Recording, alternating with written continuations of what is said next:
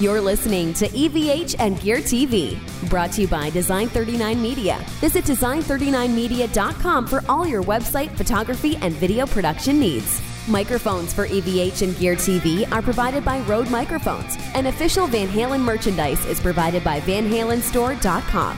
And now, here's your host from Ontario, Canada, EVH artist Eric Broadbent. Hey everyone, happy Friday to you all and happy uh, Father's Day weekend. Father's Day weekend this weekend and uh, EVH and Gear TV, we are live. Really happy to be here. Beautiful weather, and I've got a fantastic guest. This has been probably in the works for probably about a year, about a year and a bit. I've got. Has it from, been that long? It's been close to it, yeah. I, from 3G Guitars, I have John Mulvey. John, how are you? I'm well. How's everybody? I think everybody's doing great. I think everyone's really excited for the weekend. Obviously, like I mentioned too, as well, Father's Day, hanging with the kids yeah. and family, stuff like that. It's just, it's just, it's a good mood time right now. I love it. All the dads are getting, uh, getting ready to barbecue. Yes, yes, for sure. Yeah, it's like kind of an easy, easy meal, right? Even that's yeah. something I can't hurt myself with. Uh, I shouldn't say that yet. You've probably seen some of my trials and tribulations on Facebook with uh, kitchen injuries. But for the most part, bar- barbecuing, I can handle my own there pretty good. Well, just remember fire good, right? well, we yes, except as long as it's not in the kitchen. Yeah, right. Yeah, exactly. Just keep it on the grill. That's outside. right. Because I did do that. I did catch the kitchen on fire. So that's that's a story. That's again. I'm going to open up another ah. uh, show. Maybe that'll be my third show. I'm going to talk about something along the lines of uh, kitchen accidents. We'll see. It's, I know there's already been a kitchen disasters and things like that, but um, maybe we can talk about dads that shouldn't be in the kitchen. Yeah, I think uh, I think everybody's had that moment where all of a sudden it all goes sideways in the kitchen, right? Yes. Yeah. Yeah, mm-hmm. for sure. Let's do something here a little different than I normally do. I always love to see people in the chat. We have a bunch of people in the chat now, and I usually don't get to them to part way through the show. So I'm going to say hi to them right now, and I'll let you know. You've got the chat open as well too. I do. I so, see. Uh, I see Sean. How are you doing, Sean? That's one of your buddies, Sean Cook. Yeah. Mm-hmm. Awesome. Yeah, Sean was sharing some stuff today too, so I appreciate that, Sean. Thank you very much. It's nice to uh, e-meet you here. Uh, Justin Gardy, he got his new 5150 lunchbox today. He got a good deal on eBay and he's loving it. So it's nice to hear that and congratulations. Jay's Tacos nice. and Guitars is here. Quentin James is here. Um, it sounds like there's a little project that works for Quentin. There, some people are rounding up uh, something for him. It's kind of a little private joke, but he'll get it. Um, SB Vlogs is here. Sean Cook, uh, yeah, we just mentioned Sean. Carlos Santon, my fellow Canadians, here as well. Happy Friday, everyone. Uh, he says he's got the steaks lined up and ready to go on Sunday. Fantastic. Oh, nice. Uh, Sean Close says, Love the t shirt. Where can I buy one? If you're referring to the Van Halen one, that's from vanhalenstore.com. Uh, link is in the description down below. Uh, very, very cool. And always support uh, authentic and official merchandise, and that's the place to go. I see things pop through my feed all the time. Drives me crazy, all this unauthorized merchandise. Um, and, you know, the band doesn't get that money. So um, mm-hmm. I'm not saying that they need it, but it's certainly uh, it's good to go to the authorized source. Absolutely. Yeah. Uh, Daryl McMillan's here saying hello. Larry Petrie's here saying uh, we smoke briskets, not grilling hamburgers and dogs. We use uh, pellet grills for smoking meat. Nice. Okay. Nice. Good. Yeah. Yeah. I've definitely. I went back to uh, the wood, back to mesquite, and you know, for years it was uh, you know these nice propane grills, and suddenly you realized, well, that's not barbecue there's nothing barbecue about that, you know. Yeah, true, true. That's that's 100 percent right. I remember the days of having like uh, you know I didn't really have anything fancy, but just coal or whatever the you know different things were and lighter fluid. And, you know, I remember pulling a Homer Simpson, you know, squeeze and then squeeze and then squeeze some more, and then you throw in a match and you see a nuclear you know cloud, right? Yeah. But yep. yeah, you get the flavor of the coal, and it's a, it's a big difference for sure. Yeah, we went back. Uh, my wife had a, uh, a basically uh, a retreat for her uh, her teammates at work, and so I the grill I had just wouldn't suit for the amount of people. So you know, all of a sudden it was it was rent a big grill and and and went with mesquite, and that was it. After that, it was like forget it, get rid of the propane, get back to the fire, let the voice of your ancestors speak through it. You know, yeah. I know. We we have a pretty cool pit in the backyard, um, like a fire pit. I would like to what just once, like we've done hot dogs and things like that over, you know, sitting around the fire, campfire, and marshmallows. But I would love to put a big steel grill across the top of it and just throw some uh, steaks on top of a massive fire. I I see a plan in the future. I think so. Yeah. a couple more people will say hi to him. We'll jump into our program. We've got Blimpus here saying Happy Friday, Eric and John. Um, Great chat show, Larry Petrie saying thank you, appreciate that so much. Um, let me see here. Nocturnal Butterfly. That's my beautiful better half. She's a great asset here in the in the chat for sure. Thank you so much. Always there. Yeah, and we'll just get. I know she's going to hate me for saying this as well too, but um, I was just telling John off the air. Uh, Poison Ivy's, uh, as some of you know her, Sandra Lee here. She's doing a little bit better uh, day by day, and we're actually out again today, getting some sunshine, and I think that sun is uh, is a is a good thing for her as well. So, very nice. Absolutely. Uh, Blimpus says, Eric, why the shave? Just changing a new, uh, turning a new leaf a little bit, trying to re- retain my youth, but it's growing back. I'll have it back by next show. Um, and uh, Quentin James says Nocturnal Butterfly should probably stop posting stuff on Face Planet. So I will leave it flagged there. We'll continue on the show after. So I'm glad at least we're able to say hi to everybody. So thank you so much, everyone, for joining joining us tonight. Yes, indeed. Yeah. Before we get into the company and all the really cool stuff that we're here to talk about tonight, and obviously not just the company tonight, we're going to talk about, you know, innovation from Eddie Van Halen through your company and everything, all kinds of things in between. But I think a lot of people, including myself, would like to get some backstory on you as a musician and just kind of a little bit of a biography on you. Well, I've been playing guitar. I come basically my my I come from sort of a musical family. My my mother was a musicologist, so it was pretty easy to uh, to go into music lessons early, and I started guitar uh, in LA at uh, at seven, and um, studied classical guitar for a couple years, and um, and then studied with some local guys in LA uh, that were just amazing uh, session musicians. There was so many great uh, musicians uh, through the 70s down in LA. They were on every corner, Mm-hmm. and uh, yeah, it was just uh, one of the one of my teachers, Joe Olinghouse, had a gig uh, with Ella Fitzgerald at 18, a duo gig. So Wow. I used to listen to his recordings uh, with her, and and you know, here I was 17, you know, not even close to the ability of what he was doing with Ella in Europe uh, at 18. There was a real renaissance, I think, for all those guys that came up in the 50s in the jazz world, and and uh, I was fortunate enough uh, to be around down there when a lot of those old timers were uh, still around, and so I studied uh, a bit of jazz, and um, then eventually uh, I came up to the Bay Area, Okay. and uh, I studied at uh, San Francisco State University uh, composition and a bit of performance. Um, and then uh, eventually I ended up uh, three years with Joe Satriani, and that's that's basically the Joe School is like uh, the ultimate pressure cooker, and it's uh, uh, that was a great way to sort of finish the education side. And uh, I've always done music. I've taught full time. I teach right now at uh, Guitar Center in Gilroy.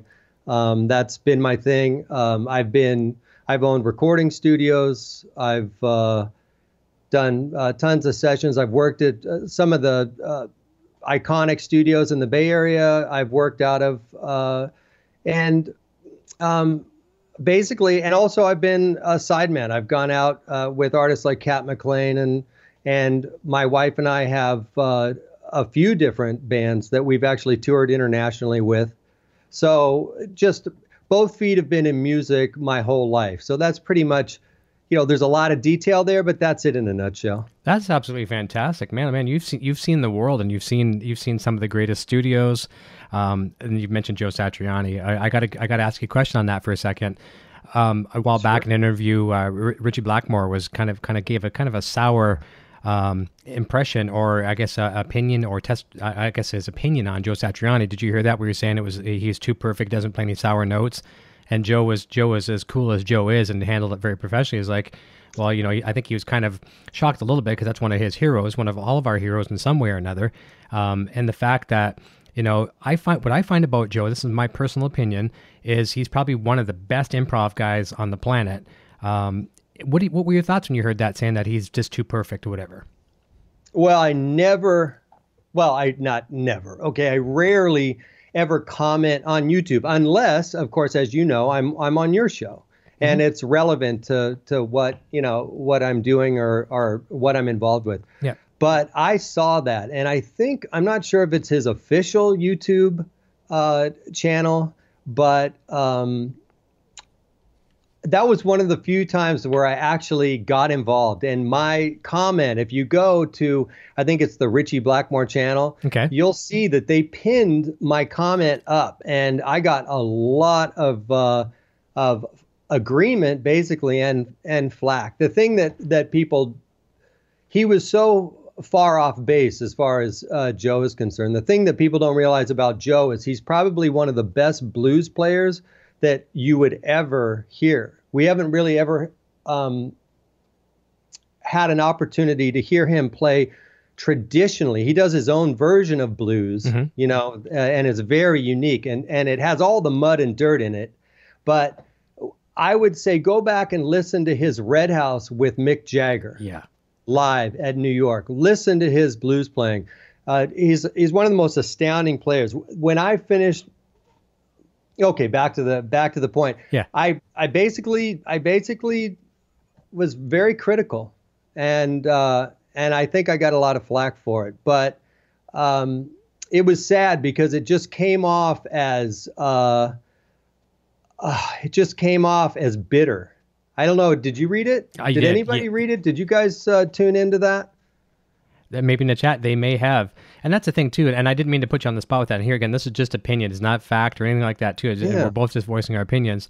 Um, I, I, I just don't I don't think it was uh, warranted. And and I've always said this before uh, about Joe Satriani. He's probably my second favorite guitarist on the planet, next to Eddie. He he is hands down. Um, if you ever had to do like a crossroads, like a Steve Vai, you know, and Ralph Macchio, and the you know the crossroads head cutting duel, and it was Joe Satriani and a couple of the guitar players, and it had the last part of the, and we're we're going to talk rock and roll shredders. I'm going to say so. There's a group of them, and to save your life to win that thing, you it's a blues duel, maybe some Hendrix or whatever. I think Joe Satriani will Satriani will always come out on top, just because you know you think he's so scripted and orchestrated, and when you let him improv, improv, it's just it's that's where he's smoking Joe. Yeah, I had the opportunity to open uh, two of his shows on the Unstoppable Momentum tour. Oh, wicked! And um, and I told my band, I have the, this great band from down there, these young guys down there, and it was just a, a, a wonderful opportunity. And and they were so excited. And I just said, you know, watch the game elevate when Joe hits the stage. Watch, watch, feel, or not even watch it, feel, feel. it. We were in the front row. And if you get a chance to actually, and I've had this opportunity um, uh, I've been very fortunate to have gone out and supported a lot of my heroes like this. I've been able to open a lot of shows, and it, no matter how hard you try, it's their audience, it's their show, mm-hmm. and they always uh, appear when they're doing their craft. They always appear uh, as the legends that you expect. I mean, more often than not. Mm-hmm. Um, uh, and he came out and he just took command of the stage and it was it was different. You can go to a concert and watch someone and get enveloped in the show, but when you share the stage with someone, you know the energy basically you bring to it, you know? And then when you get off and then you watch you watch the headliner take command of it, it was pretty much astounding and it was fun to watch my crew sort of just get washed over from all this intensity and you know, the guy, I left my first lesson with him and I was basically going to just hang it up. I got in my car and I just said, I said, okay, well, let's see. I can sell my stuff. I'll go back to school. I'll get a business degree like grandma wanted. Sure. You know, all that stuff uh, because he was so, um, we were in a little closet in a studio in Berkeley and just his ability to play exactly what he wanted there was never ever a moment, uh, no matter how much he may have been distracted in life, that when he picked up the guitar, it just wasn't completely front and center. It was it was pretty astounding. I like the way you mentioned the, the energy, and, and I and I can try to be in your shoes. I'm just going to feel that moment for a second. You're on the stage, the band's doing really, really well. First of all, you're pumped up because you are opening for Joe Satriani, so that's an and that's a natural uh, caffeine high or rush for you. Uh, so you're you're thinking you're it's related to a race car. You're in a nice car on the highway and you're you're cruising as fast as you think that car is going to go. Then Joe and his entourage come on. It's like, where did this come from? You know, it's just like wow. Yeah, yeah, and and and I've had that I've had that happen uh, a number of different times. But uh, as far as the the subject, just sort of wrapping up, mm-hmm. uh, it, it, was sad because the one thing we know about Joe is he's one of the most uh, um, um, nicest guys in the business and he's and he's so completely uh, unaffected after all these years by fame and and all that and for uh, for someone, especially to for for Richie to point the gun at both Joe and Steve Morse, I mean, come on, it doesn't. You know, I mean, to me, uh, as we all know, uh, the passion that those two players bring to not only the stage but countless recordings, they've never let us down on their records. They've never let us down on stage. The consistency's there. So yeah, it was definitely sad. Awesome. Well, yeah, it it, tr- it truly was. Uh, over in the chat, we've got Chris Jones jumping in saying, uh, Rock and Roll Friday, folks. Howdy from Texas. And Ron Bain saying, saying hello, Eric and everybody.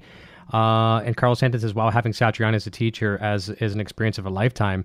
Uh, and uh, Carlos Anton is a teacher as well, not in music, but at a school. So that's very, very cool. It's all the same when it comes down to it. And that's something I, I, was going to say to you. You probably have found this.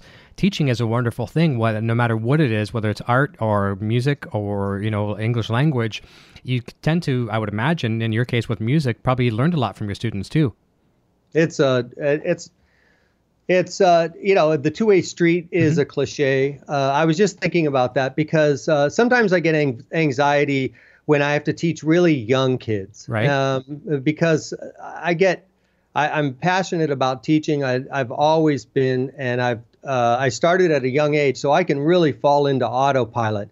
And um, so I get a, a, a, little bit of anxiety because I'm not sure if I'm going to be over their head, and I and I have to really sort of hone it in and get my Pokemon stickers out, things like that. Sure. And uh, and just this week, you know, I had two uh, seven year old girl students that, um, you know, were just so on it, so mature, so ahead of me in the process. And, you know, I, I just reminded myself after that day of, of just how lucky I, I am to share that experience mm-hmm. because, you know, uh, you're shaping these young kids and you're also doing something that a video can't do, and that's you're getting to know how they think.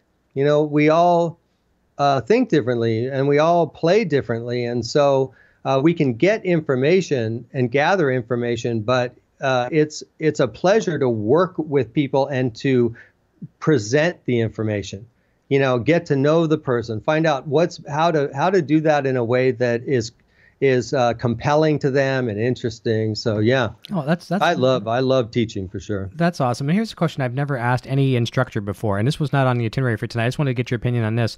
and myself being a parent of a, of a talented musical uh, child, uh, Eric Jr. here, very talented.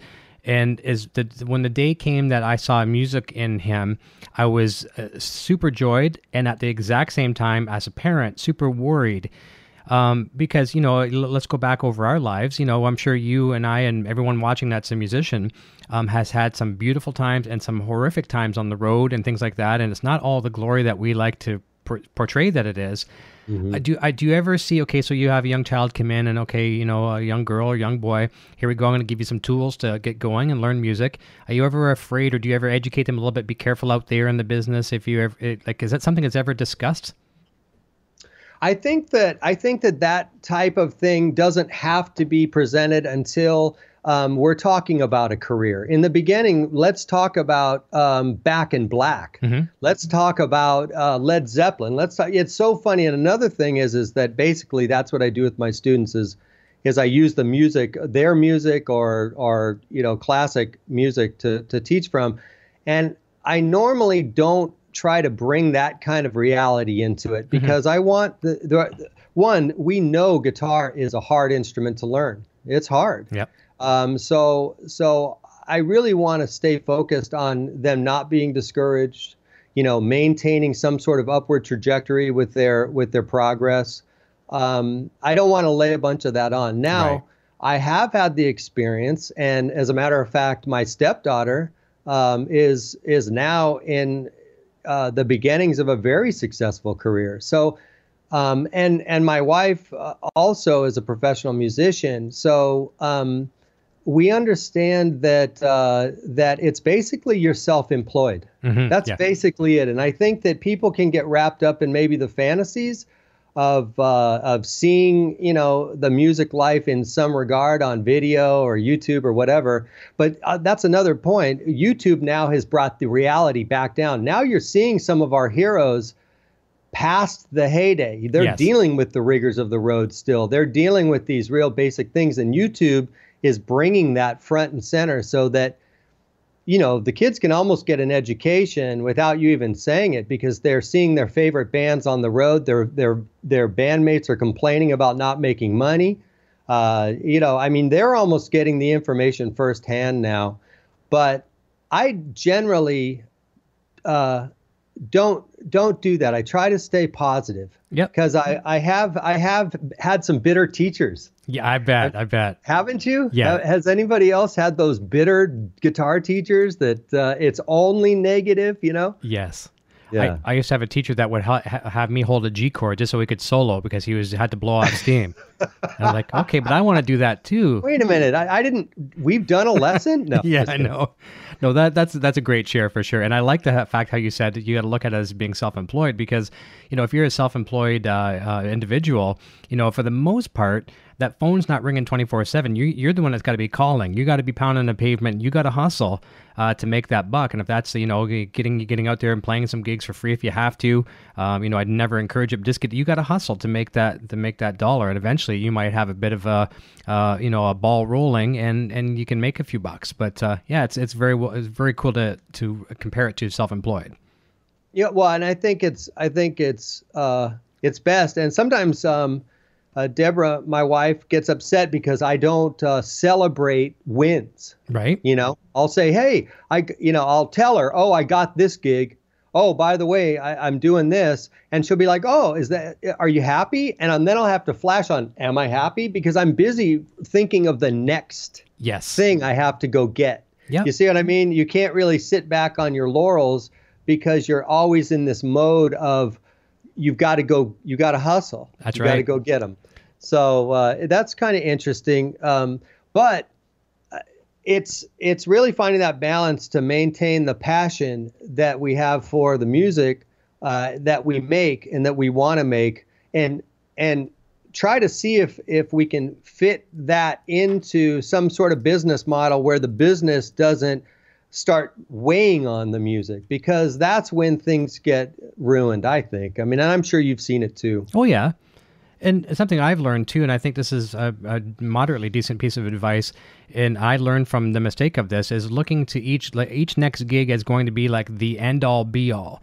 The ones that I find um, that you think is going to be the best gig you've ever done in your life, some sometimes can turn out to be a flop.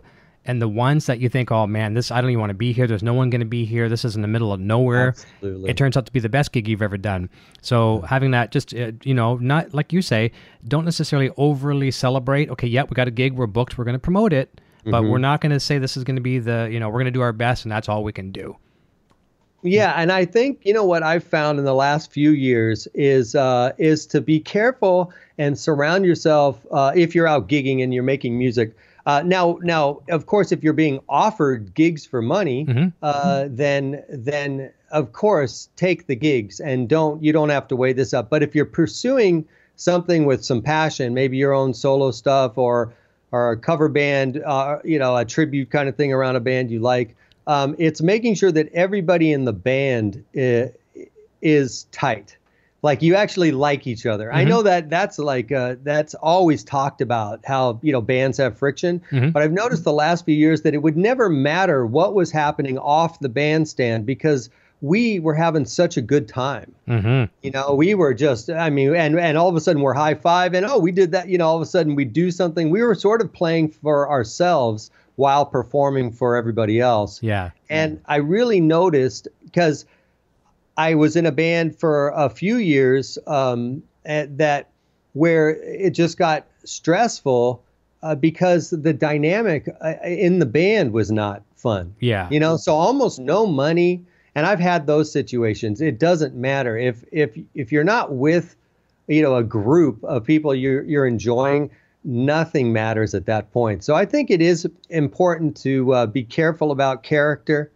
You know, I think the pitfalls uh, for a lot of musicians is when we uh, we put our our our you know we hang our star on other people's wagons and and we're not quite sure. You know, we're not we don't do an assessment. You know That's what I mean? yeah. It's kind of always be careful about where you where you're putting your energy and and and does it feel good? Yeah. I think that's what that's all about. Yeah, when you have when you have a band situation where it feels like you're going to work like a job like you'd want to normally call in sick for, um, then it's time to possibly reevaluate what you're doing in that uh, current uh, sense.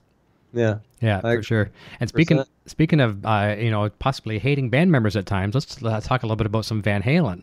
And the question I have for you, and obviously we're going to jump into some. Uh, one of the highlights of this evening is going to be talking about some innovation with your products. We're going to see them, uh, get to know all about them. But I always like to ask people, uh, as far as Eddie Van Halen being an innovator, let's just take his talent completely off the table. We're not saying how great of a guitar player he is. He's he's one of the he's the world's best in my opinion. Um, But we're not going to talk about talent. We're going to talk about what he's done for the guitar, for effects, for amplifiers, for everything in between. I'd just like to get your opinion on his innovation uh, contribution to the world.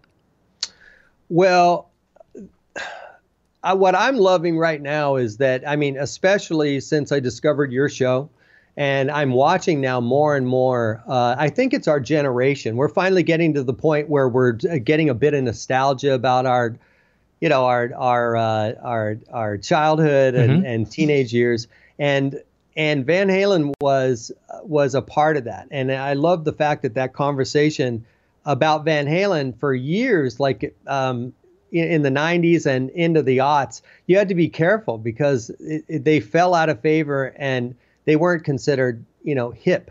But even though uh, you have your diehard fans, so for me, Van Halen was a complete game changer. I mean, there we had we had everything. I mean, everything. We had Hendrix, we had Jeff Beck, we had Jimmy Page, we had uh, all the guitar players up to the point of Van Halen. And then Van Halen just blew the roof off. And as a kid in LA, the, there was so many urban legends going around about Van Halen. I was lucky enough to have an older sister that uh, dragged me to two Van Halen uh, shows. One was like a, a daytime event. They were playing some event, and I can't remember where it is.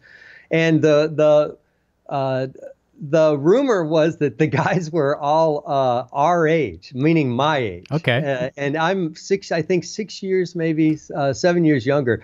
And I'm looking at them, you know. I mean, I don't have facial hair. Yeah, yeah. I don't have hair on my chest. And it's just a crack up how. And I remember going back to my friends and saying, man, you know, are you sure they're our age? You know, and they're playing like, you know, guys in their mid to late 20s Yeah. you know and uh and what what eddie did was he changed the archetype on every level i mean we don't we don't let's just talk about the superstrat concept Right. it's it's so um the superstrat is as entrenched uh is as much an icon in in the guitar world as the strat or the les paul and that we owe to eddie I mean, Agreed. period.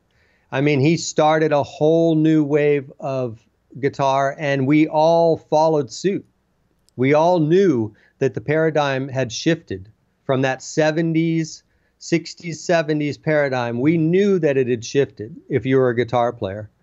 And um, and around LA, I didn't really. I knew of um, for a couple of reasons. Randy and Eddie were the sort of the iconic you know, top of the mountain. I did not know of uh, George until a little later on, and I don't know why that is, but um, everybody I knew all through uh, L.A. and the Inland Empire and, and down to Palm Springs, everybody knew uh, the name Eddie Van Halen.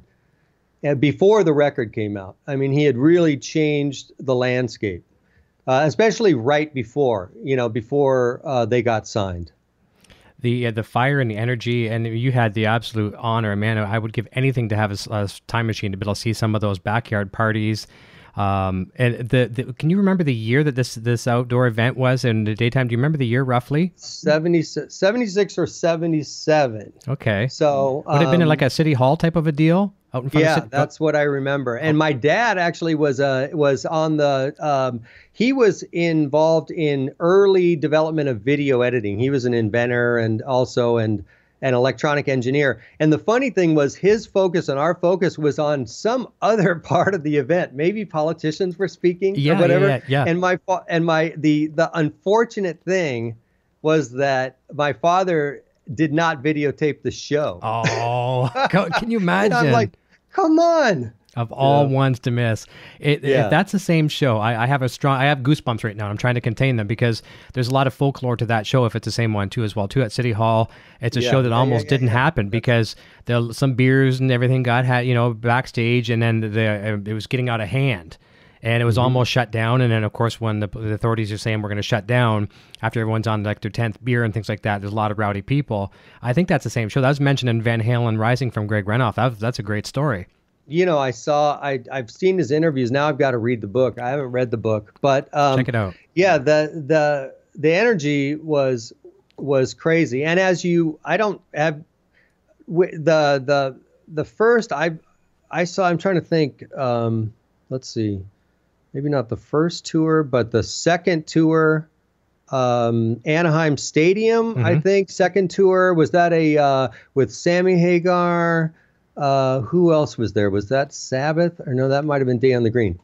Or no, that might have been uh, um, uh, the the big the big one down in, in Southern California. But I've seen them four times, and every time the energy was completely insane. I never saw the the Hagar era, but I I uh, saw a lot of the early Van Halen, and you know it changed everything. It did. And when you when you saw them later when you would hear people criticize the band or whatever criticisms that people would have as far as hipness or or whatever uh, you would just sit there and shake your head because you remember this band that no one could touch no one could touch that band live yeah. i mean period they they outrocked everybody every night. So I would never want to be a band on that bill. I mean, as much as you think it's cool, if you're a musician, oh, I'd love to open for Van Halen or whatever. I would never want to be anywhere near that stage. I'd rather just be in the audience with my fist in the air. You know, there's no way you can touch that.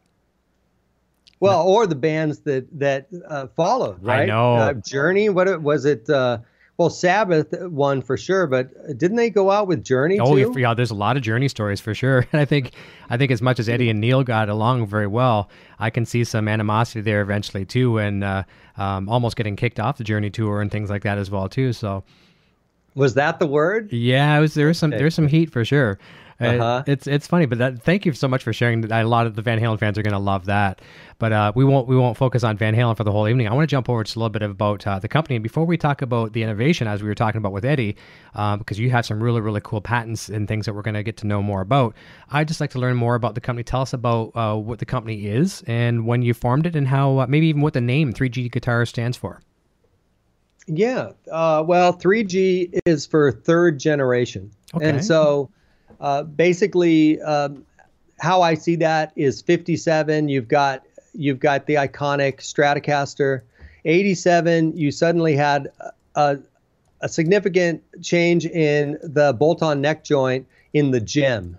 Right. Yeah. And then 2017 is uh, where our patent was filed for, and and so that was the whole point was to say that this is the third generation. It's the most significant uh, change in design since the in 60 years since the Strat uh, design. As far as the bolt-on archetype, we feel that it it actually uh, is a significant uh, paradigm shift in in the design in how the neck joint actually works um, uh, with uh, in the guitar and uh, how it actually marries the neck and the and the body marry. So um, I've had the idea forever and ever. And as a matter of fact, uh, can I share a little bit with Please you? Please do. I'd love to see whatever yeah. you have. Um, back in about 84, when I was still taking lessons with Joe, I'm going to come back a little bit. Yep. Um, I I was getting these Jacksons, and I was playing Jackson soloists, and I think they may have just come out. Maybe they were just a couple years old, and um, I always had a goal with the soloist, uh, with all my guitars, was uh, I wanted to be able to actually play the instrument from one end of the neck to the other without changing my technique at all. I didn't want to have to shift, and we know that once we get to the heel you know, everybody will be looking up, you know, the sky, you know, shredding away. And once you get to the heel, all eyes come down. You've got to change and shift your technique and make sure that you can access the notes in a different way than you did down here. So I pursued that with the neck through uh, guitars, and um, I worked with a famous uh, luthier, one of the best guitar builders in the business, Ken Lawrence. He builds those beautiful Explorers. Oh, nice. Uh, for Hetfield. Yeah. In Metallica. Okay. Well, that's Ken Lawrence, and he's one of the the greatest builders. Uh, uh, going all the way back to I think the late 70s, and uh, iconic bass builder, iconic guitar uh, builder, and he actually did this shape for me. Can you see that? Okay. Yes, we can. Yeah, beauty. Okay and and that basically eliminated the heel and i knew i could only uh, achieve that on neck through because with a bolt on or set neck I, am out of integrity. Right you know, i have no more neck to no more real estate. to the body. So but as many of us may uh, okay we can go down this rabbit hole and this is subjective but what i discovered then was that i could not get my neck through instruments to sound good without making them active. Okay. And uh, you know, and that I know I've had this argument, but for me, it did not work. They were two dimensional. There was no note bloom. I had no harmonic resonance that I was used to in a in a bolt on or set neck guitar.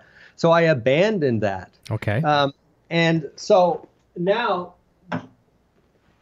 through the years, I tried to accomplish this with a, a number of different builders, um, but couldn't until I came up with the idea I hope everybody's hanging in there. They are. Oh, they're liking I'm not it. doing the long version, but I'm going to try. I came up with with the idea of of actually extending the tenon, which isn't completely unique, uh, but what I knew I needed was I needed to extend the tenon so that instead of the neck ending here, it would actually extend. And I'll show you on the guitar. This end of the neck actually is right at the treble pickup.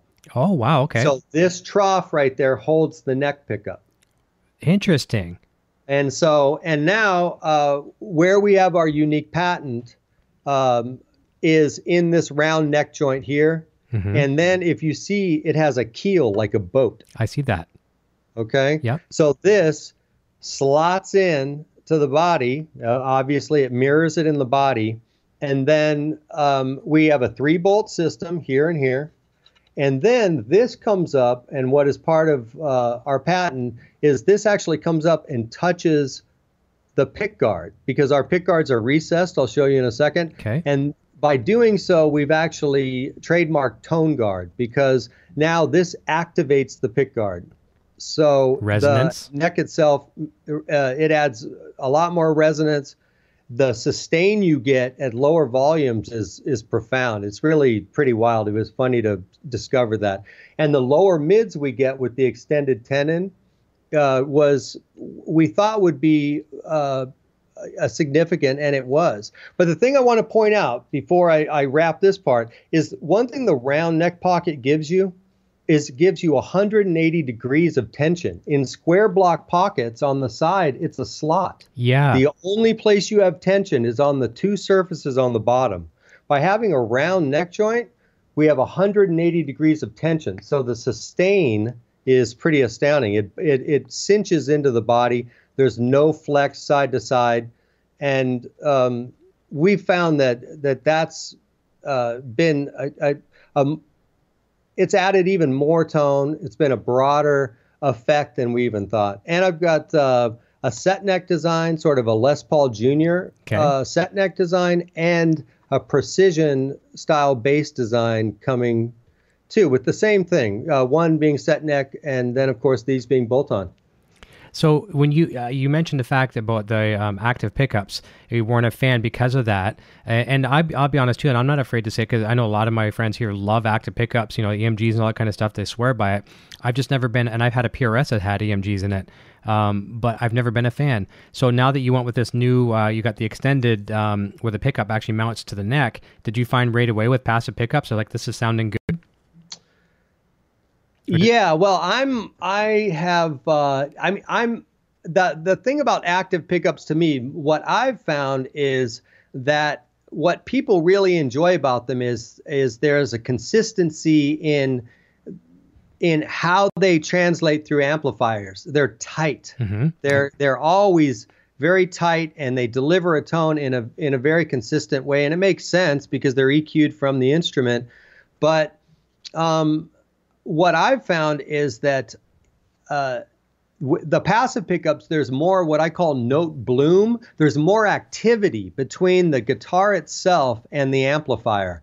It's there's an organic thing that happens that doesn't happen with active pickups. The active pickups will will sustain and they'll feed back, but there's this other element because of the electronics that I think get nullified. And I'll tell you, um, anytime I've and I've gone out, I've played with active pickups. I played EMGs uh, for years. I worked with EMG and used their passive line too. They're mm-hmm. they're beautiful, but every time I would get on stage with a strat, uh, someone play like I I supported Robin Trower, mm-hmm. and actually in the early in some of those early shows. I had a couple guitars on stage with active pickups, and to hear the tone that he would have uh, in comparison to my tone, you know, he'd be playing a Strat, a single coil pickup through a Marshall, and there was no there was no comparison. No. So, um, and it's a matter of preference. I understand that we get used to it. It depends on your rig mm-hmm. and and all that kind of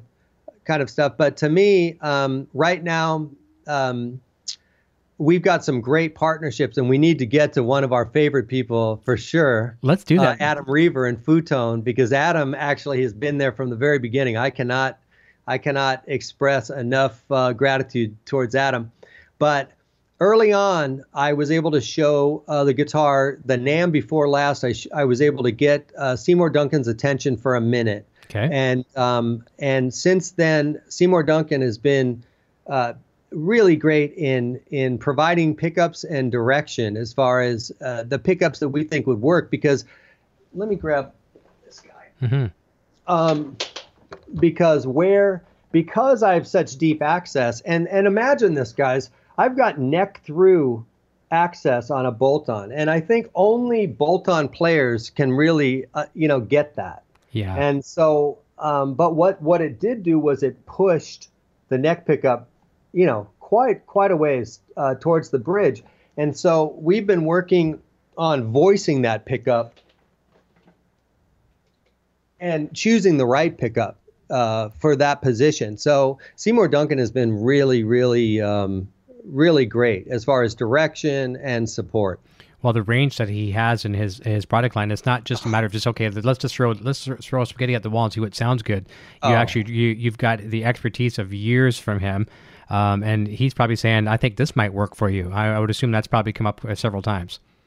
Well, uh, and and think of the, the, MJ. Think of all the people that have been in that company for mm-hmm. so long, and they've been they've been a part of. Uh, they're a legacy legacy company. I, I, mean, I mean, all of those guys are. Same with EMG and DiMarzio, but Seymour Duncan. Uh, as we used to trade his pickups in Southern California like baseball cards. Oh, wow. You know what I mean? Yeah. I mean Seymour Duncan was the guy. Yeah. So um, yeah, I'm really really happy about that. Now I'm, I'm probably rambling a little bit, no, no, but no, it's okay. uh, one thing I did want to say was um, right away my my goal with the instrument was also to have a one-stop instrument, one that I could uh, pick up because I was always in this role as a support musician. I, you know, I had if if you were swapping guitars out on stage, you lost a song. That's right. You know, I mean, there's not, you know, so it got to the point where we were, you know, getting up there with, you know, one instrument. Let's get as many tunes in. You know, sometimes you only had 20 minutes as a support act. That's yep. ridiculous. That's right. You'd have five songs, you know, uh, and so uh, the reason why I called it the Performer, named the first model the Performer, was I wanted a one-stop. Uh, I wanted a one-stop instrument. So, so not only do you have floating, you know, thanks to the tremolo, we have hardtail as well on the bridge. And then, of course, we've got our, um, our thanks to Adam, we've got our EVH D tuner right here, so we can actually drop down to D and do our drop D uh, uh, playing. Now, is that his tremolo on, too? All on one guitar. Is that his trem as well? Absolutely. So the first the first person that I contacted uh, because I've always really loved his his attitude, the big block bridge, mm-hmm. and and I had this sort of um, motorsports attitude towards the development of this instrument. I wanted it to be faster than a Strat. I wanted it to be faster than other super Strats. You know, I had this attitude like, okay, if I'm going to go to the racetrack and and you know, I, I, I want this thing to perform, and so the thing that I loved about Adam was that he had that same aesthetic. He took that iconic bridge and then turned it into a pro stock. You know, he modified it. He he improved on that, and that was what I wanted. A lot of the early people that I worked with, as far as designers, they didn't want to use that strat shape. They wanted to have their own shape, you know, and I, of course, that makes sense, right? You know, mm-hmm. they want to put their signature on it. Of course. But to me, that that super strat shape is that's what I wanted. It it felt the best, and so um, but what I did want to do was I wanted to actually improve on what was there. And I think we've done that in the in the patented designs. But then with Adam, here he's taken the Floyd Rose tremolo, and let's not forget his other heart. I mean, when you go to his website, you realize that this guy's serious about tone. He sure is. I mean, I mean, absolutely. And he came on board first. I approached him right away, and I asked him. Uh, I mean, he was willing to uh, to to come right on. He's supported us from the very beginning, and I can't thank him enough. Well, him and I talk probably a good three to four times a week, every week. It's religious around here because people are always asking me questions about you know bridge parts, and, and I send them all to Adam. But we talk about a lot of different things, and whenever your name comes up, it's just nothing but praise. And I mean, you oh. know, Adam Adam does not sugarcoat things. If he doesn't like something, he will. He doesn't. He never says anything bad about anything, but he just won't mm-hmm. talk about it. But when it comes to your stuff, it's like, oh man, that neck joint, that neck joint. I mean, I've, he said that a hundred times. It's just amazing, and so he he sold on that. But here's the thing too, with your innovation, okay, that's awesome, and the guitar is great. But here's where it could fail if if you didn't work with the right people. You know, you know, working with Seymour Duncan, that's awesome. So, if you just oh, threw no. on like a, a Chinese trem, you know, just to you know keep costs down. You know, it's like that's where a lot of people go wrong. They they go so close to doing something, hitting a home run, and then they hit a foul ball and strike out, right? Um, it, I think you nailed it. You're working with the best people. Uh, great pickups, Adam. You can't you can't do any better than Adam when it comes to, uh, to bridge upgrades and things like that. So phenomenal. It's nice to have that blessing for sure. Oh, and and he it's he has basically what we want to do with the company is we did want to avoid all that. It is uh, we have our custom shop. Mm-hmm. We have the best. Uh, we have a, a, a legacy as well in Santa Cruz, California for guitar builders. You've got Rick Turner, you've got Scott Walker, you've got uh, you know, and you also have Santa Cruz Guitars, mm-hmm. uh, Richard over at Santa Cruz Guitars, and it, it, goes on and on. And so I'm working with the best of the best uh, in Santa Cruz, um, and that's where we're actually doing the manufacturing of our custom work. Uh, and my whole goal was one to actually keep it California, um, our, our, keep everything just American made. Yes, and and and then also focus on on the fact that the Strat was born uh, in California, and um, Seymour Duncan is in Santa Barbara, and so my initial focus was definitely sort of to keep that kind of um, uh, that that I don't know that kind of an attitude. You right, know? right. It's like that's you know, keep it one American made. Don't go offshore with it and, and lose all the ability to um, just keep an eye on the quality. I mean, mm-hmm. I pick the wood. I'll go to the I I I will finish the guitars. I pick the wood. I'll spend hours and hours at. We have one of the the best uh, uh, stores for exotic woods in San Francisco, and I'll spend you know three to six hours picking you know all all the wood. You know, and to me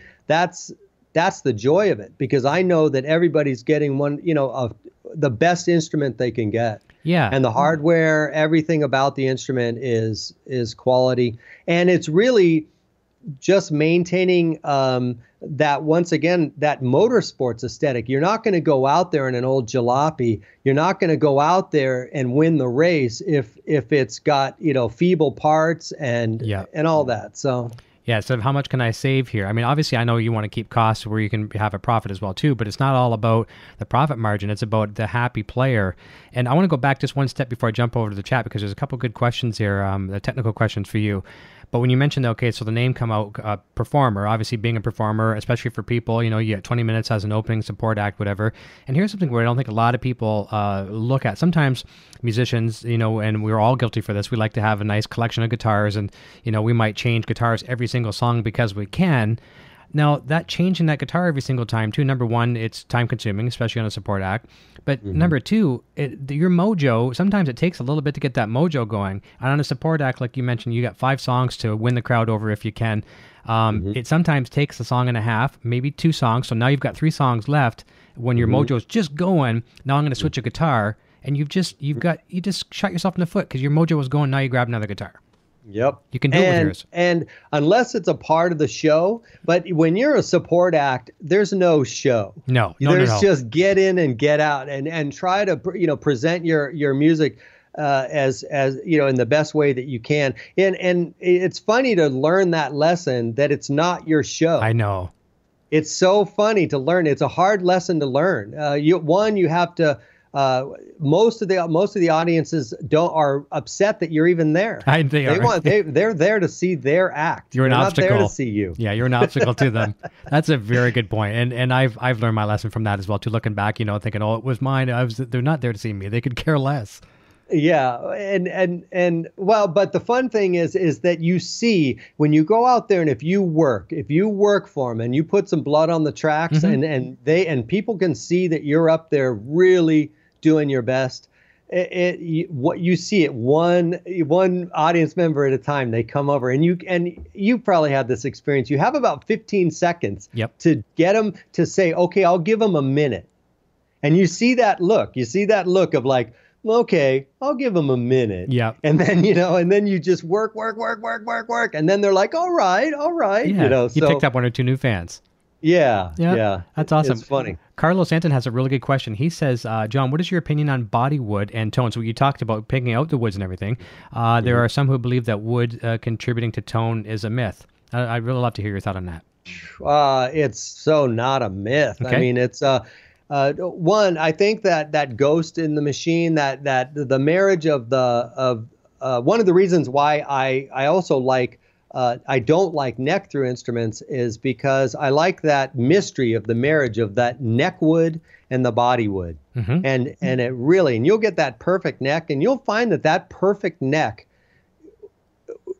does you well no matter what body you put it on. It, that that neck always seems to do you well. And I've had great, you know, necks that I've interchanged and um, I have to say that in my experience the lighter woods and you'll see this in old guitars that eventually evaporate. You know, there's right. no more water molecule. You know, the water, all those pockets are gone. There's no more moisture in that guitar.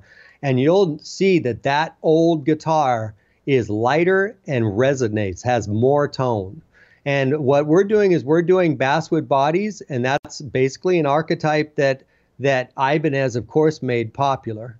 Um, and I think that there's a consistency there. It's a little, it's a softer wood, mm-hmm. but what I find is that the lower mids are broader uh, in the lighter woods, where when you have an alder or when you have any harder woods, there's a more centered, uh, there's a more centered tone. The the frequencies are more direct okay. and centered. Like I've got a number of guitars uh, that are alder bodies that I really like and I and there's a dark um, and lower mid sort of punch to them, and then all of a sudden this very detailed 3K uh, sharpness to that that I find um, they don't have this warmer, broader sound. And that and I don't know, you know, this is all subjective because remember we all plug into different amps. We all EQ our stuff differently to compensate for our instruments.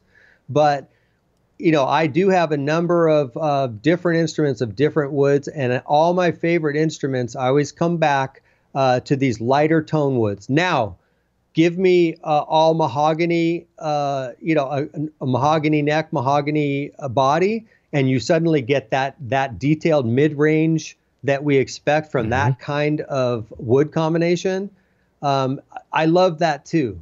But in general, the harder woods to me are are sharper and more detailed, and the softer woods seem to just have more of a warmer tone to it. I don't know if that makes any sense. It makes a ton of sense, and I'm so happy to hear you say this. And I know people in the chat are as well too. But the reason I'm going to my for my selfish reasons, uh, here on through the YouTube channel, I get a lot of comments when I'm demoing some of the EVH guitars and things like that. A lot of people will say, "Oh, Eddie's only using basswood," because like almost all the Wolfgangs are a basswood body. Uh, they're mm-hmm. only doing that to keep the cost down so they can mark up the profit and make a huge profit. I'm like, well, if it's good enough for Eddie Van Halen, um, and, and that's what he uses you know, sure, mm-hmm. things were different back in the day uh, for the most part, but nowadays Wolfgang's Basswood body. So I'm really, really happy, and it kind of makes me feel a little bit like, kind of like I can take a little breathe, a breath here, and say, okay, it's it's good.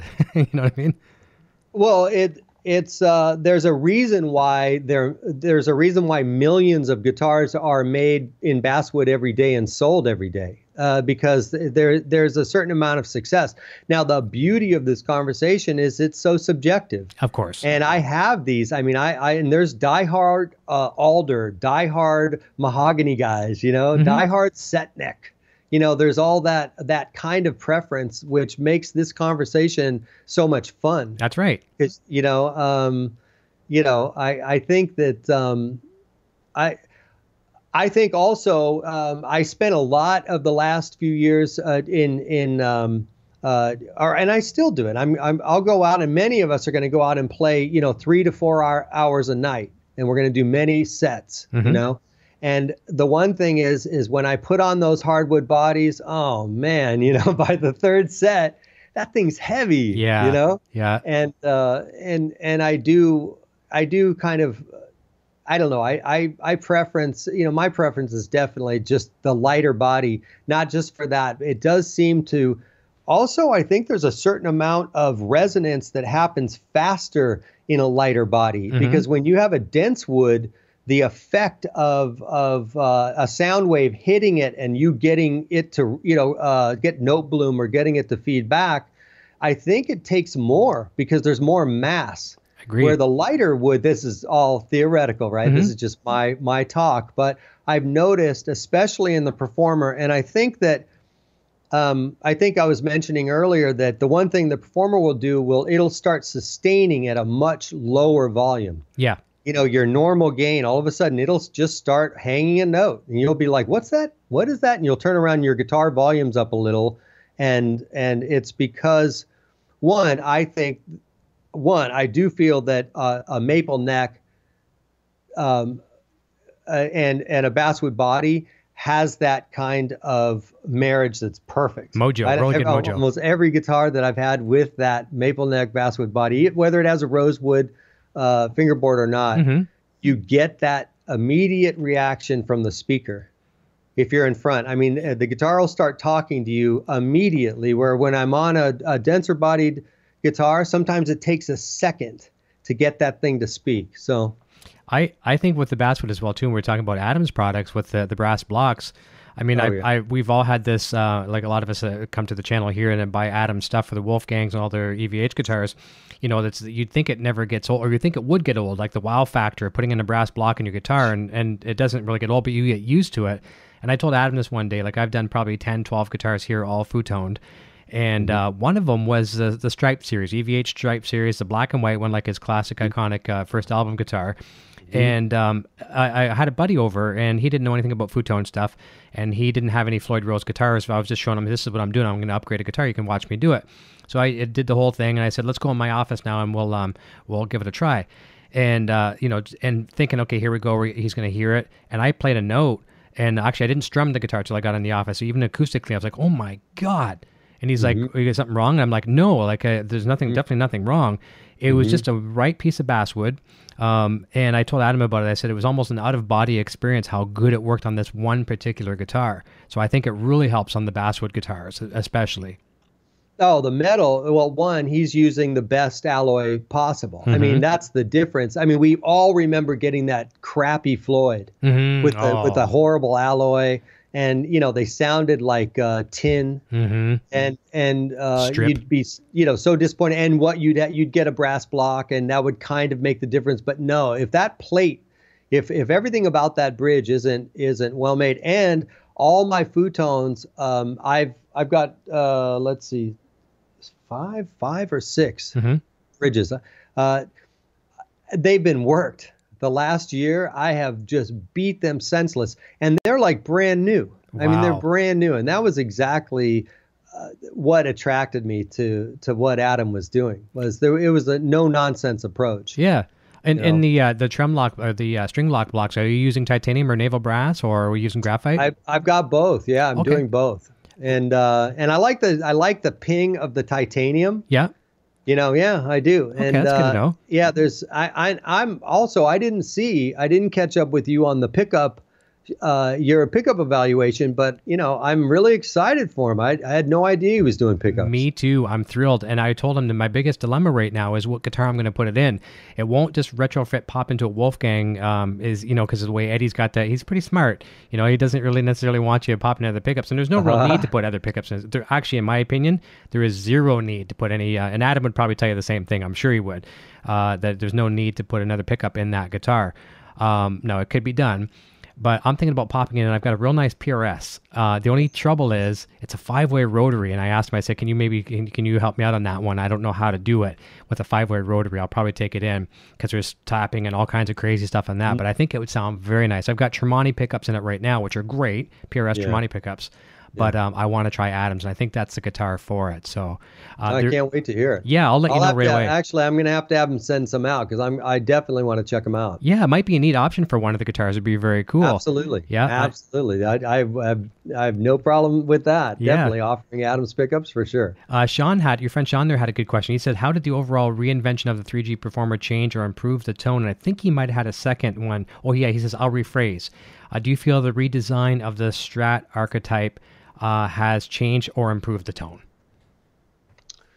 Yes, I definitely. I I I know it has. I've used the guitar uh, live. I've I've used it uh, in the studio, and I had a feeling it would. And I think, to be honest, uh, going back to that whole uh, uh, the the whole fact that the Strat bridge only is has pressure on the on the two uh, you know the top and the bottom sides where the um, the sides of the necks are slots and the fact that we have tension on 180 degrees I feel that I knew that was going to make a difference but I think that what what we're finding in the guitar as far as the lower mid quality and and just uh, basically how it delivers those mids and those are the mids we're looking for in the guitar. Right. those are the ones we're always trying to find and we hate it when they're not there because then you know our, we have this thin tone.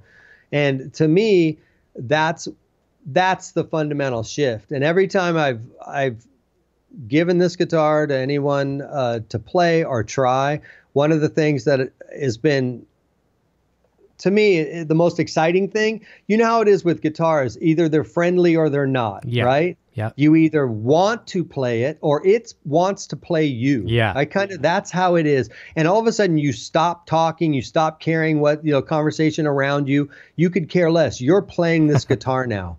And people your wife whoever may but but they may be wanting to get your attention. Come on let's go. You don't want to put this down. No. You know, this guitar and you have a thing going on right now, and and you either get that or you don't from a guitar.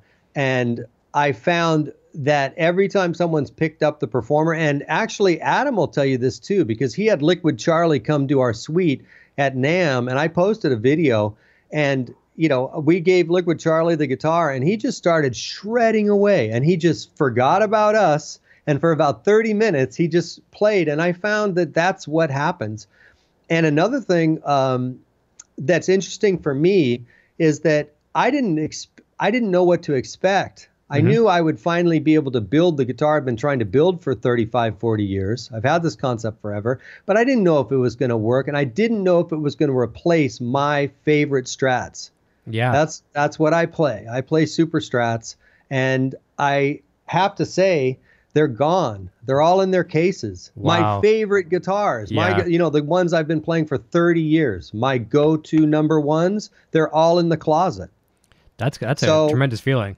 it's it's funny and that happened organically i just eventually you know the only guitars i'm playing another thing i, I should mention is that uh, we put five way super switches in Okay. oh before i forget uh, one of the reasons is that i was really careful about uh, about getting the pickups working um and it, we want to keep on uh, working on the detail but i'm very happy with the five way super switches we've got hum Just lift up a little bit if you can. oh sure there we go yep. how are we are we good now Perfect. Yep. Good. Okay. So all the way we've got hum. Now we've got single, right? Pretty standard. Yep. And then here we've got these two slugs for middle. Insides. Yep. Okay. And then we've got single. Bridge. And a lot of people, you have to be careful when you when you wire. If you don't wire it yourself and you take your guitar to have uh, your pickups wired, Mhm. be very careful because a lot of times, and I've had this happen a lot, is that guys will wire your humbuckers for single and they'll make this slug active. The inside, not the outside. Yeah, That's right. I've seen that. Yeah, I've seen that a lot. And you'll be like, huh, you know, it doesn't really sound like a strat, you know, and so That's you why. should you have to be really careful about that. But we definitely have. We've made sure it's there, and of course, hum all the way down there. But now the difference is, is that is that if we're down, if okay.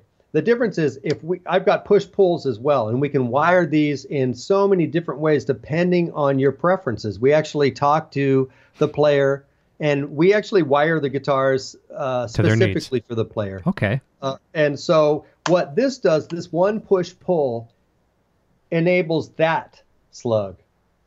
Gotcha. So now what we have is is obviously in the middle we can have the two insides or the inside and an outside. That's fantastic. And then if we're down here, we can have the two outside singles. And tonally, this is this is great. And we've got a, more demos coming out with tone. Now, when we're in full hum, I can pull this up and engage this slug. So you get a super smooth fusion uh, fusion tone, you know, with the humbucker and this slug on the neck so which talk, darkens it up, but you still get all the sustain and the the you know the push.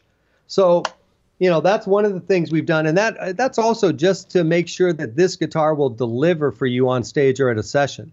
So you don't have to bring a lot of guitars to both. Hence back to the name again, performer, and that's great. It's like literally having your cake and eating it too. I mean, the, 'cause like you said, a lot of guys will wire that up wrong. So if you want that way, coil tap, boom, and you can actually still get it. Yeah, absolutely. Is it put it in that position and then And- coil tap? That's fantastic. Yeah, and we've done. We're doing so many different things, and plus, um, um, I'm working also with Thomas Nordegg. You know? Oh who- yeah, for yeah, you know Thomas? Oh yeah, He's the he he'd probably get upset if I if I call him the Yoda of guitar techs. he would want to be Obi Wan Kenobi. Maybe let's do that. Okay. Let's do Obi Wan Kenobi. Sure. Okay. But to me, um, he's doing some amazing things, and he's convinced me to put a kill switch on. And on the on the um, our set neck model, we're going to also have a MIDI controller on it as well, and that's something he's developing, which I'm really excited for Thomas, which is called the Domino. He's going to be featured in Guitar Player magazine oh sweet. coming up real soon. Check that out. Look for Thomas in Guitar Player magazine.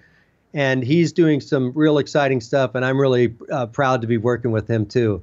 He, to be honest, he was the very first person I saw when I got off the elevator at NAMM the first year when I was sort of showing it around, you know, not sure what to what to think. Um, he was the very first person to see it. He took a good look, and then he told me, "You must pursue this." That's what he told me. And then off he went into his NAMM, you know, experience. And I didn't see him again at the show. But the way he told me was basically what jump started the whole thing for me. I went, well, okay. You know, if guys like Thomas are telling me I should I should really dig into this, then I'm going to do it. That's fantastic. Yeah, he, he is a, he is a guru when it comes to it for sure, and I, I can see him being okay. Don't don't put me on that pedestal, but uh, obviously he's worked with some of the best in the business, so that's nice to have that blessing.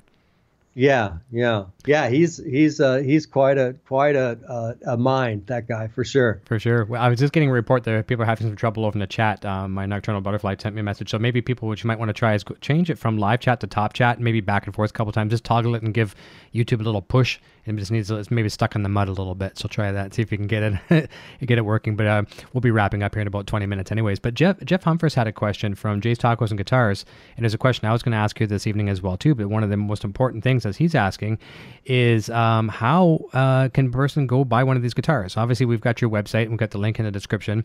Are they sold in stores or they directly from you uh, from the company? Or maybe share no, with us that. Yeah, they're they're they're direct. You deal with us. We basically at, we we have a custom shop attitude.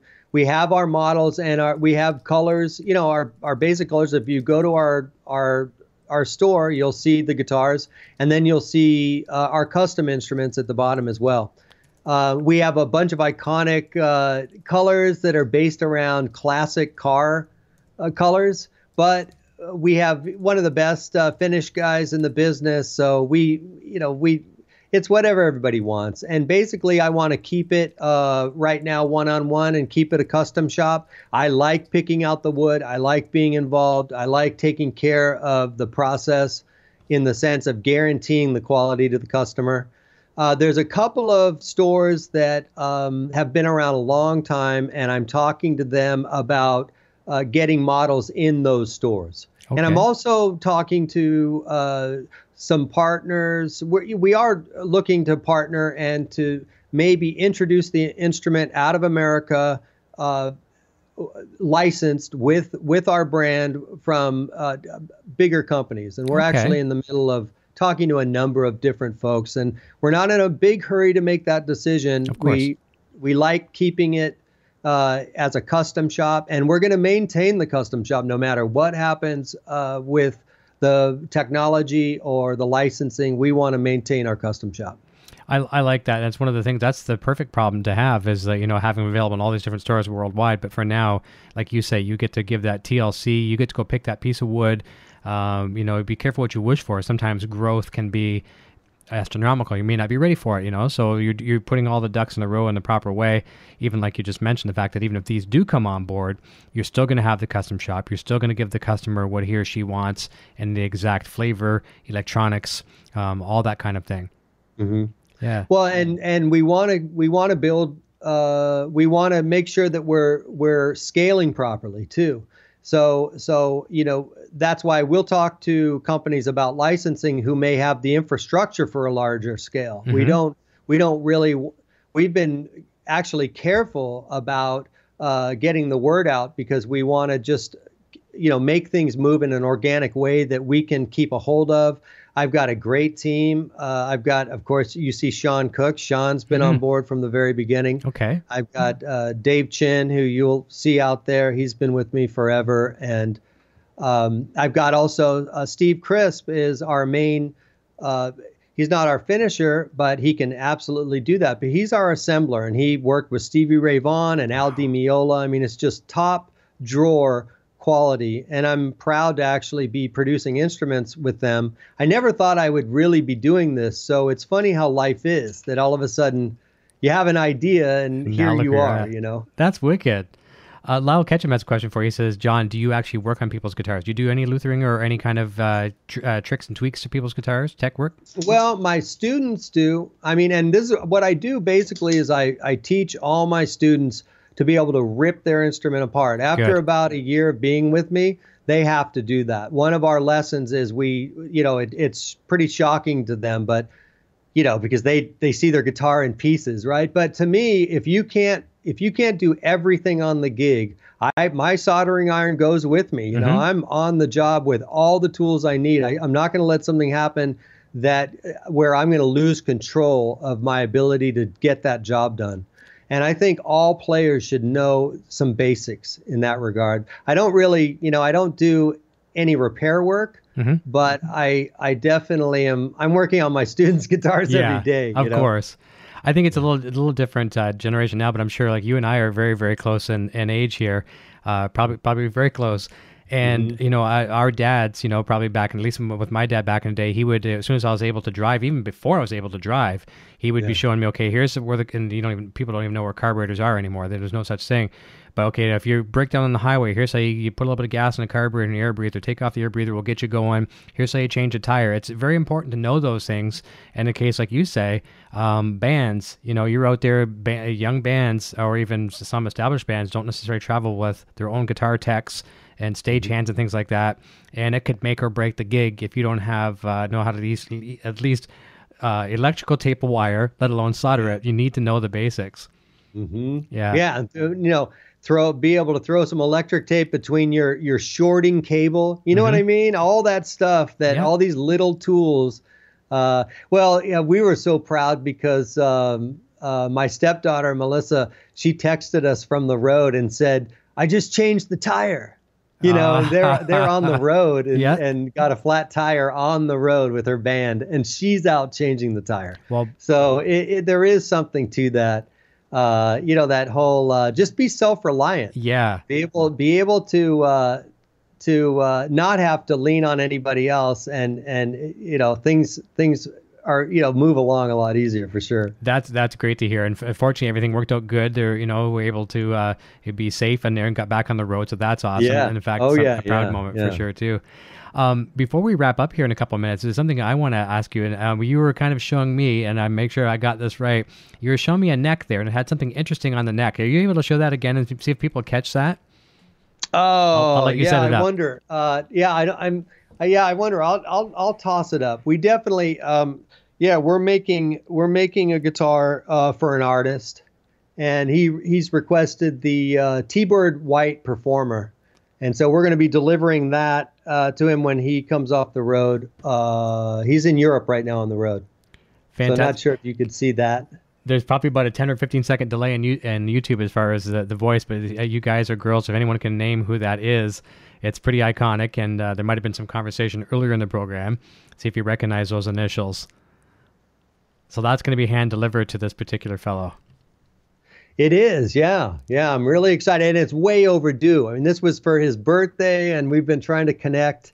Uh, and uh, you can imagine he's having such a great uh, year. I mean, talk about unstoppable momentum. So mm-hmm. there, ah, there you go, there you go, and there you go. Ron Bain's got it. He's got it for sure. It says Satch. Yep. That's yeah. fantastic. That he's is he is, is Joe using that like that's what he's using back on the uh, when I was t- we were talking off the air. I had the JSX amp. I love that amplifier. Is that pretty much his iconic logo he uses for everything now? The JS like that? Yeah, yeah, yeah. I and I thought it would be I thought it would be uh, nice to put that at the 12th fret and he's been uh, he's been very supportive. Uh, you know, obviously he's an Ibanez player. I'm not. Uh, don't please don't uh, misunderstand no, me. No, no, no, no. Uh, you know, he's not. We're not. You know, uh, there's no endorsement or anything like that. But he as he has been very supportive, and I just really appreciate it. And the fact that that that he's want wants one of the guitars, and uh, we're just really excited. And I I just can't wait. My main thing is to be able to get this guitar into the hands of of, of great players and get their feedback. I just want to know what they think, honestly. Certainly. So, and I know yeah. Joe has such a great relationship with Ibanez. I mean, he's really done a lot for like him and a lot of other artists as well. But I mean, yeah. I, the, he has such a great relationship with Ibanez. I know they would not even look the other way for two seconds. The fact that he's playing other guitars, it, um, it, everyone, people would be dumb if they f- figured you're only going to play one guitar for the rest of your life. Sure, that's his signature guitar. He endorses it. He play, he plays it, and he loves it. But mm-hmm. there's no reason why he can't play and have fun on another instrument. And uh, like you say, it's not an endorsement. It's just is playing out a guitar, checking it out, and the feedback alone that you'd receive from Joe as uh, you know one of the world's best players is like some R and D that you just could not come up with. You know. Yeah, that's the uh, and I'm I'm so uh, grateful for for anyone who takes the time. And and uh, at NAMM I had a number of great players that checked it out, and I'm just really happy about that. And to be honest, you know, that's that's that's really what I, I want. I want to. I really want to keep on developing mm-hmm. the instrument, keep on developing the technology. And to me, uh, tomorrow I'm going to be meeting with Bill Lanero. Do you know Bill? Oh yeah, for sure, do. Yeah, I'm a friend with yeah, him on Facebook. Sure. Yeah, I'm going to Bill's studio, and I'm just I can't wait. He's going to plug the guitar into his rig, and that's what I want. And he's going to fire it up. I've got a, a, a, drop C guitar for him nice. to check out, and and the standard. And so, yeah, I'm just I'm really excited. I've been going down to uh, I'm up here in in uh, the Santa Cruz uh, Monterey area, but but I'm you know a few hours from LA. So really, part of my life is is now going down to LA and and showing the guitar off and and just you know getting the word out there. Yeah. I haven't really been doing it as as quickly and loudly as I probably could, and we're going to step that up now mm-hmm. um, because um, there's growing pains. You know, we yeah. have to. You know, I have to be really careful. We're we're making sure that every step that we that we take with our manufacturers, with our partnerships, they those all have to be solid before we can actually step forward. So you know, it's an interesting journey for sure. You're doing it right for sure because I've seen some companies not not uh, aside from music, not nothing to do with music, that mm-hmm. have a great uh, business plan, a great product, or maybe a great service, and they failed because they went way too big before they're even ready for it. It's like, okay, we'll take it, we'll take it, we'll take it, we'll take it. Oh, I can't give it to you. You know, I can't give it to yeah. you fast enough, or you know, like it's, or my supplier can't give me the stuff fast enough. It's like, oh man. So you're doing it right. You're really doing it right. Well, we we um, have that in Silicon Valley all the time. I'm mm-hmm. I'm close to Silicon Valley, and we watch the startup, you know, concept go straight in the dumper, you know, all the time because people they'll have great ideas, uh, and then it turns out there's nothing behind it. You know, it's yeah. it's it's smoke and mirrors, and and or they have a great idea that they just killed because they didn't they developed it too quickly. So, yeah, we're definitely. Uh, we're definitely taking our time, and uh, I can't wait. In the next few weeks, uh, definitely keep an eye out for our our Performer HZ. That's our base. It's going to be the Performer. I took that precision strat concept, mm-hmm. and I, I'm doing the same thing. I'm going to take the the Performer, and we're going to make a four string, and of course a five and six string bass. But we're starting with an iconic four with the 3G technology, and it's called the Performer HZ. Okay. So, uh, you know, and of course, Dave uh, Dave Chin wants to say Performer HZ. It hurts so good. So, I like you know. it. I like it. HZ. Per- that's perfect. It sound. I know we were not prepared for this, but it sounds like we're getting a couple of requests from the chat for you to play. Do you have anything plugged in? Can you plug one in, or you want to noodle acoustically? Oh, let's see if we can. I didn't mean to put you on the spot, but you're welcome to go ahead. I'm sure people would love it. I know I would. Let's see if uh, Let's see if I if we get any tone, okay? Oh yeah, that sounds good.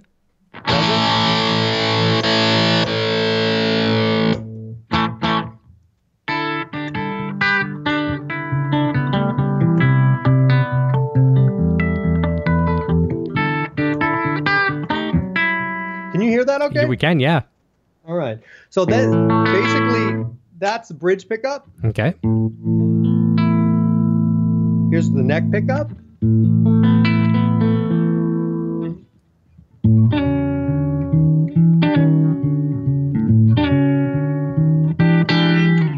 Right?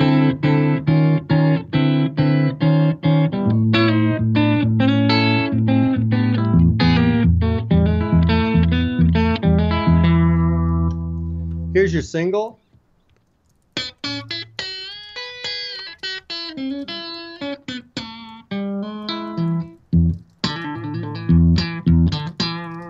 You hear that all right? Yes, well, that sounds great. And now uh, we'll just go to bridge. Um, let's see.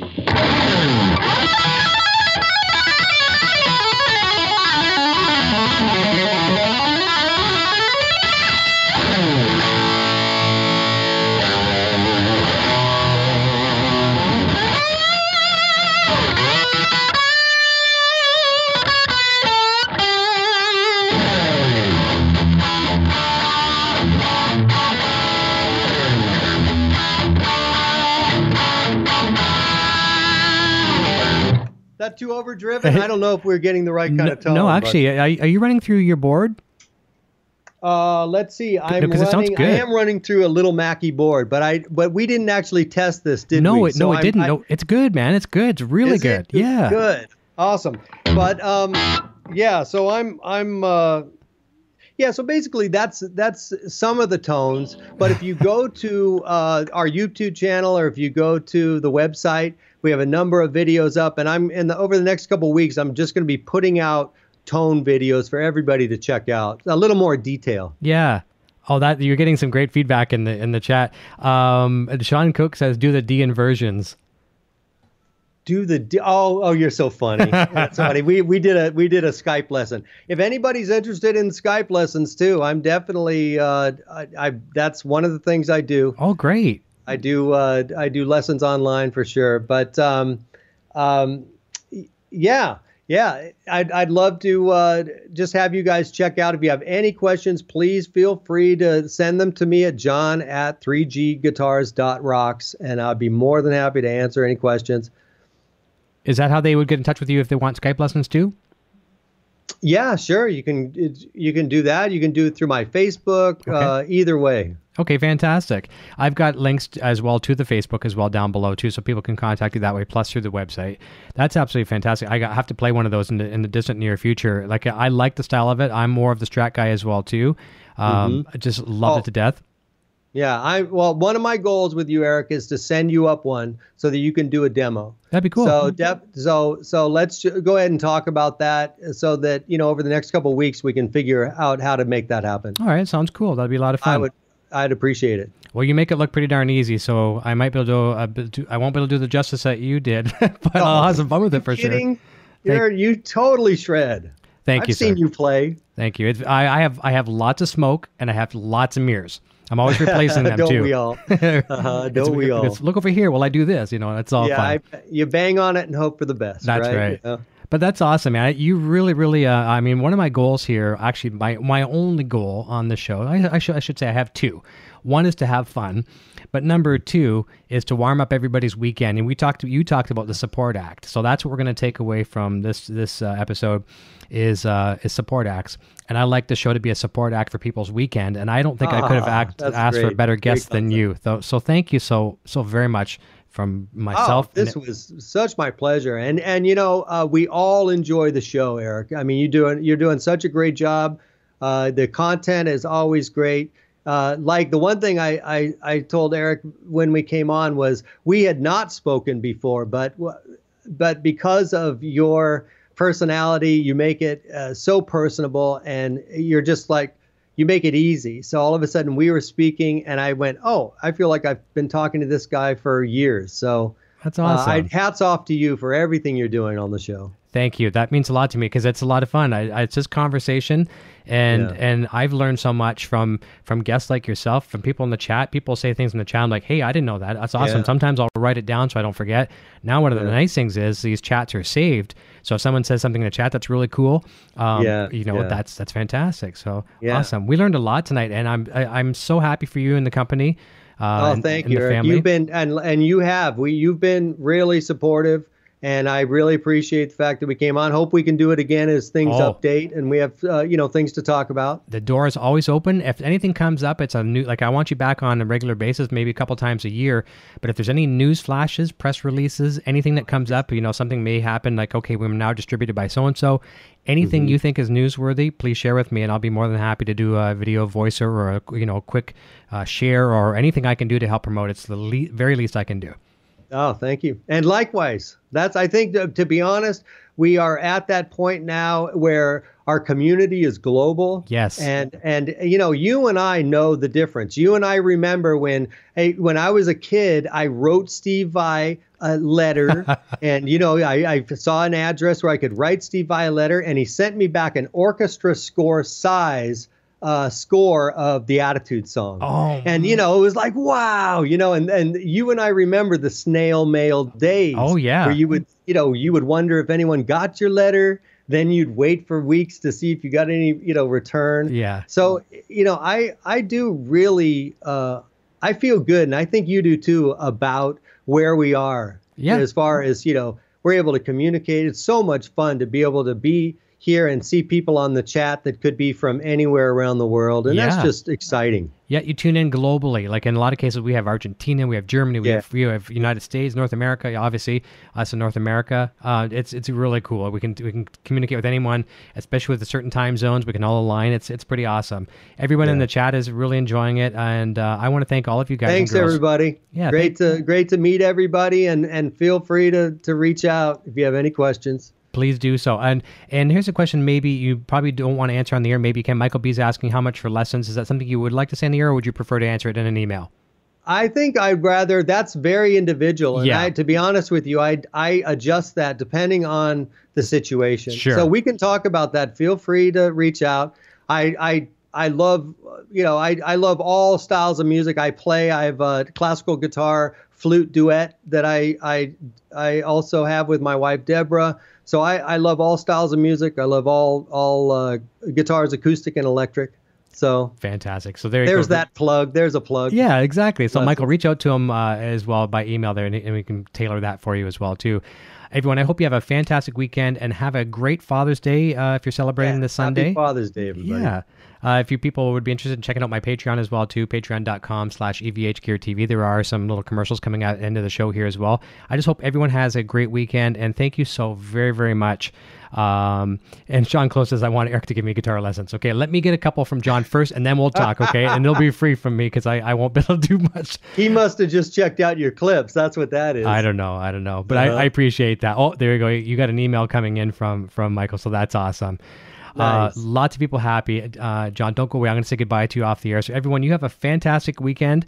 Uh, taken off. I've taken off Sunday this Sunday for the Helix Hour, but I'm back actually next Sunday. Uh, Jeff Schroeder from Smashing Pumpkins is on the show. That's going to be a lot of fun. Oh, nice. Talking about That's how Helix is a big center part of his rig. So that'd be a lot of fun. Everyone, You're doing a great job with the Helix Hour. That is really uh, a ton. That's you're doing a great job with that. Thank That's you. That was something Yeah. that was thrown at the wall to see if it sticks, and uh, and um, episode stuck. eleven. So yeah, it's going good, and it's Mm. kind of nice. I was almost thinking about tailoring this show back to to sixty minutes as well. The EVH show does not fit in a sixty minute window, no matter how hard you try. Um, Mm-hmm. And the Helix Hour fits nicely in 60 minutes. You can get, Mm-hmm. you know, but look where we are. We're 61 minutes into it, or I mean, we're 91 minutes into it, and it felt proper, didn't it? Absolutely. Yeah. And You can't. You can't really. You have to ease into this. Mm-hmm. When you're having a conversation, you have to have time. Yep. You know. Yeah, and it's like that opening act again. Once again, we're going back to support acts. I don't care who you are as a support act. It, you're not your A game from the first song, um, unless you're maybe Van Halen back in the day, opening up for Sabbath or something like that. So, as a show, we're warming up. I'm getting, I'm nervous a little bit at the beginning of the show. I'm feeling you out, you know, feeling how the show's going, how the chat's going. So yeah, it's it's a gradual baby step. So we we did it. We had a good show. Well, you don't. You your poker face is solid, my friend. I'm I So- yeah, when I get off here, I'm gonna be like, oh my god, how'd I do? How'd I do? How'd I do? You know, it's all good though. oh, you did. Yeah. Well, it sure was fun. I sure had a great time. Awesome, man. I this, this was awesome. So let's talk for a second off here. Everyone, you rock. We will see you very, very See you soon. guys. Until next time, cheers. Bye.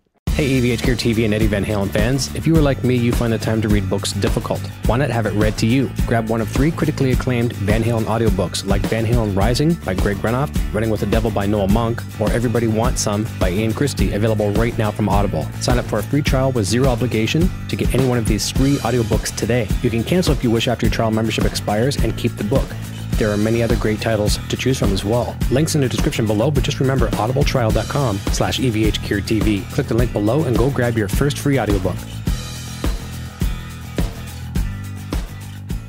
Thank you for listening to this edition of EVH and Gear TV. This episode is being brought to you in part by VanHalenStore.com. Shop VanHalenStore.com for the largest selection of official Van Halen merchandise and memorabilia. Be sure to check out our website at EVHGearDiscussion.com for more updates and follow us on social media.